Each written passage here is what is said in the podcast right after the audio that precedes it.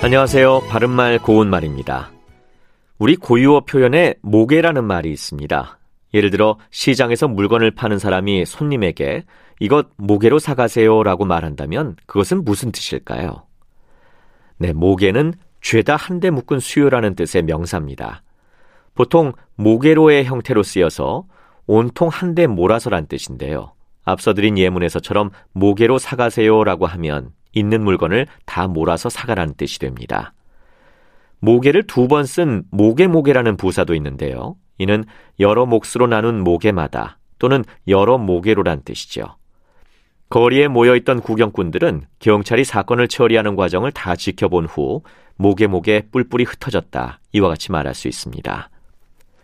이 모개와 관련된 표현으로 모개돈이라는 말도 있는데, 이것은 액수가 많은 돈, 즉 적은 액수가 아닌 한 몫에 비교적 많은 돈을 말합니다.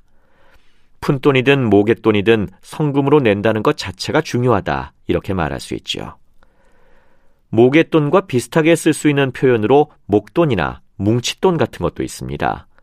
목돈과 뭉칫돈은 한 몫이 될 만한 비교적 많은 돈이란 뜻으로, 전세는 월세와 달리 목돈이 필요하다, 또 친구는 퇴직금으로 받은 뭉칫돈으로 가게를 차렸다, 이와 같이 쓸 수 있습니다. 이와는 반대로 많지 않은 몇 푼의 돈은 푼돈이라고 하는데요.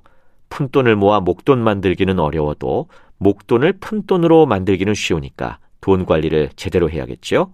바른말 고운말 아나운서 이규봉이었습니다.